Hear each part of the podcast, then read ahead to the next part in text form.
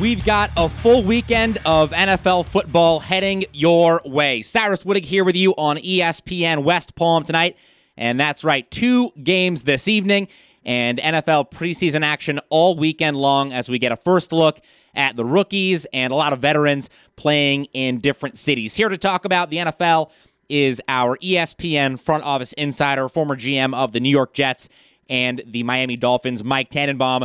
And Mike T, before we talk about the action on the field, we've got another case of some odd comments off of the field. Is you know, last week we talked about the comments that Sean Payton, new Denver Broncos head coach, made not only about the former Broncos coach and now OC with the Jets, Nathaniel Hackett, but also the comments he made about the Broncos organization and leadership as a whole. And we've got some more misplaced comments out of Washington now, as this past week, head coach Ron Rivera uh, of the Commanders told the media that some of his players had expressed concern over the intensity of the team's new offensive coordinator Eric Bieniemy, who of course came over from Kansas City after working for the Chiefs for for the last 10 years or so. And again, yesterday Rivera circled back and said, quote, I put my foot in my mouth, end quote, and that he did not want to portray his players as soft or as Eric Bieniemy as being too demanding. Mike T, we've talked again about Payton and, and how the fact that you know some conversations are or, or should be kept in house, kept in the building. Is this one of those examples of, of a conversation of a an issue that should have been kept in house? Yeah, absolutely. You know, Cyrus, there's a lot to unpack here. Eric Bieniemy's a great coach. He's been to, I think, five championship games, two Super Bowl rings. And if things were good in Washington on offense, he wouldn't be there. And mm-hmm. if I was Ron Rivera and a player said that to me, I would question whether or not that player wanted to be great. Um, I don't think Andy Reid would be considered soft. Mike Tomlin, Pete Carroll, Bill Belichick. Um, to be great, you got to get outside your comfort zone. So I think they're lucky to have Eric Bieniemy, and I think they'll be better because of it. And training camp's not easy. If players are complaining, they may have the wrong players. I don't think they have the wrong coach. Yeah, Mike T, I think you're absolutely right. And I think it goes back to one of the old sports cliches we hear, but those cliches often have a lot of truth to them. And one that I think of is is a quote that says, you know, average players want to be left alone. Good players want to be coached. Great players want to be coached the hardest. And when you think about guys like Tom Brady and, and guys in that stratosphere, they absolutely want to be coached with intensity and, and be told the, the truth and, and how they can improve. So I, I absolutely agree with you there. And furthermore, you know, along that point, Mike T, I've heard a lot of people say over the past couple days in response to these quotes with Rivera and and Bieniemy that you, you can't get on players, you can't talk to players the way you used to, you can't treat players the way you did back in the day. You have to talk to them differently, treat them differently. For you, Mike T, as someone who's been in and around the NFL for three decades, like you have, do you think that's the case, or do you think that's overblown? I think that's overblown. I think it's getting the right types of guys. Uh, I think what you just said, Cyrus, is uh, to- totally fair and appropriate, which is you want to get the right types of guys that do want to be coached, that want to get better, that want to be great. And um, I think it, it's up to you as an organization to make sure you're bringing in those right types of guys on the front end so you could avoid these distractions on the back end. Again, here on ESPN West Palm tonight, talking about some of the comments made by Washington Commanders coach Ron Rivera about the intensity of his offensive coordinator Eric Bieniemy, and, and now Rivera sort of walking back those quotes. And Mike T, just going back to Rivera, he's going into his fourth season with the Commanders. He's yet to put together a winning season in Washington even though they, they did make the playoffs and win the division with a 7 and 9 record in 2020. Mike T, is this a make or break year for Rivera and, and the Commanders? You know, does does Rivera need to make the playoffs if he wants to return in Washington next year? Yeah, especially when you have a new owner. Um, all, all sort of like standards are going to be under scrutiny, and his prior record, as you said, isn't very good. So, a- absolutely, this is a hugely consequential year for him, and uh, it is for a lot of people in an organization when, when you have a new owner. Mike T, as we head into the first week of the NFL preseason, there are guys like Sam Howell who, who play for the Commanders, second year guys, these second year quarterbacks. Again, guys like Howell for the Commanders, guys like Jordan Love for the Packers, guys like Desmond Ridder for the Falcons. For those second year guys, what do GMs, what do coaches want to see out of those players when they get their action in preseason games? Yeah, you know, really like a command of the offense. Like, you know, do they really have a mastery level of the offense? Can they handle all the protections? And you ask any young quarterback, like that's their biggest challenge is understanding protections, knowing, you know, where uh, the the blitzer is going to come. You know what they know call is hot, where they have to get rid of the ball because you don't have enough people protecting them, and that's something that really just comes with experience and game reps, and that's something that um, separates you know the the successful young quarterbacks versus the ones that candidly aren't ready. So. Um, that's why, like to me, like I wouldn't rush any of these guys out there anytime soon. Mm-hmm. I would make sure that they were ready to go and, and, and really knew the offense at a at a really high level talking NFL preseason action with ESPN front office insider Mike Tannenbaum, former GM of the Jets and the Dolphins, and talking about expectations for some of these young quarterbacks. And again, Sam Howell for the Commanders, Jordan Love for the Packers, Desmond Ridder for the Falcons. All these guys play on Friday, but tonight we've got the Texans visiting the Patriots, and one of the storylines there will be CJ Stroud, the second overall pick for the Houston Texans. And again, not not sure how much we will see of Stroud, but what are the expectations for Stroud and for a guy like Bryce Young for, for these rookie corner, quarterbacks? What are the expectations for them? What do their coaches want to see compared to again what GMs, what coaches want to see from those second year guys? Yeah, I think the standard should be different. You know, again for Stroud, like this is you know this is his first job. You know he's got to get to know his teammates, the playbook. Um, like to me, like you just want to see progress. Get him in, maybe 15, 20 plays, get him out. I think if Mac Jones plays, I think that's different. You know, this is a huge year for him. Mm-hmm. Last year didn't go well. A lot's been made about Bill O'Brien and what will this offense look like, and um, that's why I do think the standards, if Mac Jones does play, um, is really different than C.J. Stroud.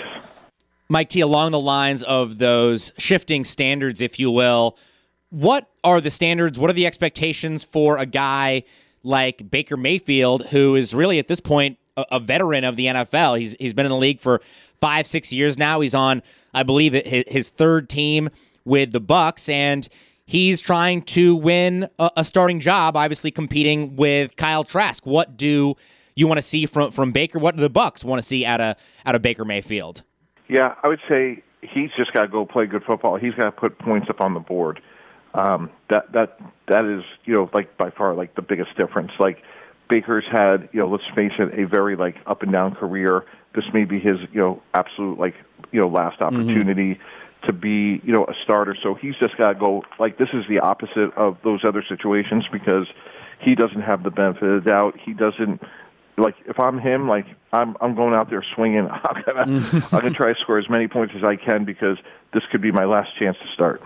Yeah, totally agree, Mike T. And and that's why I think Bucs Steelers on Friday night could be one of the more intriguing matchups as, as far as Week One NFL preseason games go. We talked about second year quarterbacks. The Steelers have one with with Kenny Pickett, so that'll be interesting. And then, like you said, with Baker Mayfield, might be letting it rip and treating this more like Week One of the regular season. So definitely uh, some intriguing storylines there. Again, here on ESPN West Palm tonight with our front office insider, Mike Tannenbaum, former GM of the New York Jets and the Miami Dolphins. And Mike T, we always talk about the quarterbacks. They get the attention all year round, and we're, we're looking to see how they perform as they get their first taste of the NFL. But but outside of quarterbacks, who are you most looking forward to watching as a lot of these rookies get their first taste of the NFL? I want to see these running backs, Bijan Robinson of Atlanta, drafted by the University of Texas. I want to see, you know, Jahmyr Gibbs out of Alabama, drafted in the first round by Detroit. Like, I think they're going to be dynamic, Cyrus. I think they'll be used a lot out of the backfield. Um, the head coach at FAU is a guy named Tom Herman, who was the head coach at Texas. Mm-hmm. He uh, recruited Bijan and just talked about what a great receiver he is. So I'm really looking forward to seeing those guys play.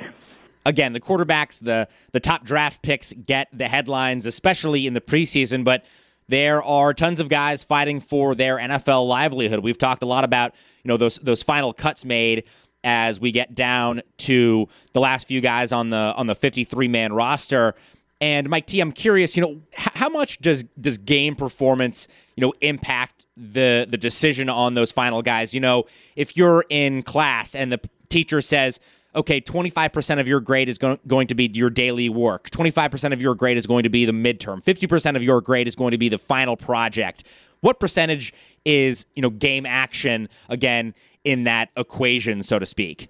Yeah, it just, you know, not all situations are the same. So it has to do with, um, you know, look, Jahmyr Gibbs may fumble or drop a pass. He's on the team, but, you know, other guys, they're going to have to play exceedingly well to either make the team or start. Like, you know, going back to Baker Mayfield, like, he could be a starter, he could be cut. You know, like some are going to be much more performance driven than others. So you know, context is really important.